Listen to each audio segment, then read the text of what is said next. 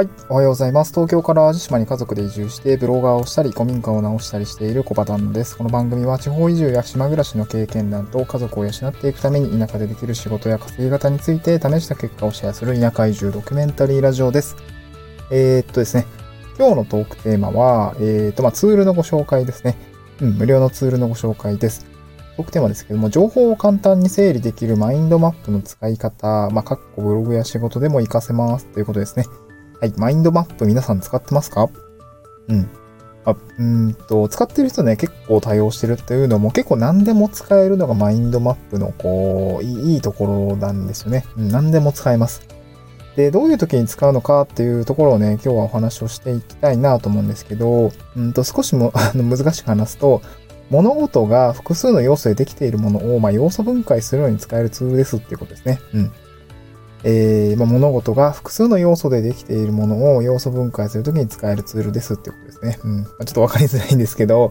例えばこういうことあると思うんですよね。うん。えっと、まあ、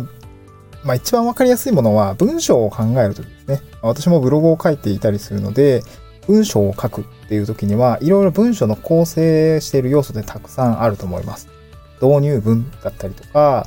えー、まあ本文とか本文も PREP 法とかあると思うんですけども、まあ、結論をまず言って、えー、その理由は何で、えー、と、そして具体例を説明をして、えー、っていうような話をすると思うんですよね。うん。でその時に、なんて言うんでしょうね。えっ、と、なんて言うんだろう。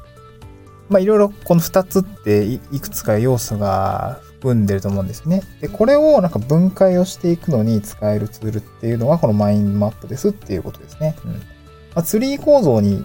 なっていく、まあ、分解していくことが簡単にできるツールなんですよね。うん、ちょっと具体的な、あの、操作イメージというか、あの、こういう風になっていく。で、これが楽になっているっていうところは、えー、っと、後でお伝えをしたいんですけど、まあそういう時に、まあ私はまず文章を考える時の構成とかにも使っていますし、あとサイト設計とかですね、これもまあツリーマップっていう言葉自体があのウェブサイトあるように、まあホーム画面があって、えー、メニューですよね。メニューがあって、そのメニューに、まあ、どういった、まあ、記事とかがぶら下がっているとか、どういったページがぶら下がっているみたいなのも、マインドマップでこうツリーとして整理することが、まあ、すごくね、簡単にできますし、あと、うん、まあ、これよく仕事でも、私も前職システムエンジニアで、こうなんかこう複雑な課題っていうんですかね、複雑な問題みたいのがあった時に、これをですね、こう、なんて言うんでしょう、自分が抱えている課題とか、難解なこう、問題とかっていうのを、まあ、あの、切り口に応じて、こう、要素を分解していって、もう少しね、あの、見え方をシンプルにしていくっていうことでよく使います。私も仕事ですごい使、あの、使うようだったし、あと、移住とか、起業とか、まあ、なんか、すごいやることが多かったりとか、まあ、やる、やることがたくさんだったり、その複雑だったり、あと順序があったりみたいなことか、そういうものにもね、使えるんで、これはすごく、なんて言うんでしょう、まあ、活用、何でも活用できるっていう要因かなというふうに感じますね。うん。でですね、えー、っと、私は何を使ってるのかっていう、マインドマップツール、いろいろね、世には出てます。世にはいろいろ出てますと。で、この、まあ、ズリー構造で分解していくことができ、簡単にできるツールですけども、これはですね、いくつかありまして、えっと、なんて言うんだろうな。えっと、マインドマイスターかな？私が使ってるのはこれマインドマイスターってやつですね。うん。これを使ってますと。で、これどういう感じで使っていくのかっていうとですね、まあ、これ Web ブラウザー上で動くツールですね。何かをインストールしないといけないというわけではないです。パソコンであれば。うん。あの、Chrome ブラウザとか、Mac とかで言うと Safari ブラウザとか、あの、普通に入ってると思うんですけど、それを使えば大丈夫ですね。うん。アプリで使う分には、まあ、Web でも使えるんですけど、アプリを使っ、あの、インストールしてもらった方がいいかなと思います。で、なので、スマホはアプリ、えー、パソコンは Web で、同期もしているので、あの、スマホでちょっと直すとかっていうのもできますね。うん。で、えー、っとですね、まあ、あのー、どういう内容かっていうと、マインドマイスターの場合は、あのー、まあ、無料で、えー、まあ、そうか、そうか。えっ、とですね、この概要欄、あの、スタンド F の概要欄にリンク貼っておりますんで、あの、興味がある方はちょっと覗いてみていただければいいかなと思います。公式ページをですね、リンク貼り付けておりますので、そちらからご覧いただければなと思います。えー、っと、こちら無料でアカウント登録ができますね。あの、メールアドレスとかパスワード、あの、まあ、普通にアカウントを登録するときによくあるものですね。メールアドレスの登録とかっていうことをすれば大丈夫ですし、あと私はまあ、Google のアカウントと同期しようと思って、まあ、そちらでアカウントを作りました。うん、で、無料のアカウントの場合はですね、3つまで無料で、あの、このマップっていうのを作ることができます。まあ、いくつか用途に合わせてね、いくつもマップ作りたいっていう方は、あの、ちょっと課金をしないといけないんですけど、まあ、一旦ね、まあ、作って消しゃいいかみたいな やつであれば、まあ、私はね、あの、まあ、3つで、まあ、うまく回しているって感じ。3つ無料で登録する、登録することができますね。うん。で、無料でも、あの、共有して使うことができますね。えっと、自分、例えば今、私はですね、まあ、同じ地域で活動している、まあ、まあ、なんてまあ、み、みんな起業するんですね。みんな あなんかこれもね、不思議な話なんですけど、みんな起業するんですよね。えー、っと、まあ、飲食店さんだったりとか、あと、私は観光農園の方ともちょっと、えー、つながりがあって、かなり深く、まあ、ほぼ一緒にやってるみたいなとこもあるんですけども、まあ、そういう方たちと、こう、何かを考えてる時に、こう、なんていうんですかね、まあ企画とかを考えるときに、まあ、まあ今ね、値付けをしたりとか、あの、どういうサービスにするかとか、どういうオペレーションにするかとか、いろいろね、結構複雑なことがあるんですけど、ちょっとマインドマップに整理して考えてみませんかみたいなことをやったりとか、そういう形で、あの、共有しながら使うこともできますね。あと、リアルタイム編集も多分できると思うんですよね。うん。なので、まあ、一応無料でも共有して使えますよってことですね。はい。で、まあ、こういうことをこういうものを使っていくと、もう本当にね、私、なんて言うんでしょう。何でも使えるし、まあ一番私は、あの、すごく活用できているなというのはブログの運営ですね。うん。ウェブの記事を書くとか、えー、まあ、ブログの記事のページの設計を考えたりとかっていうのも、このマインドマップ上でやっています。で、ブログ書くときには、本当にリサーチとか文章構成などをするときに、あの、よく使いますね。うん。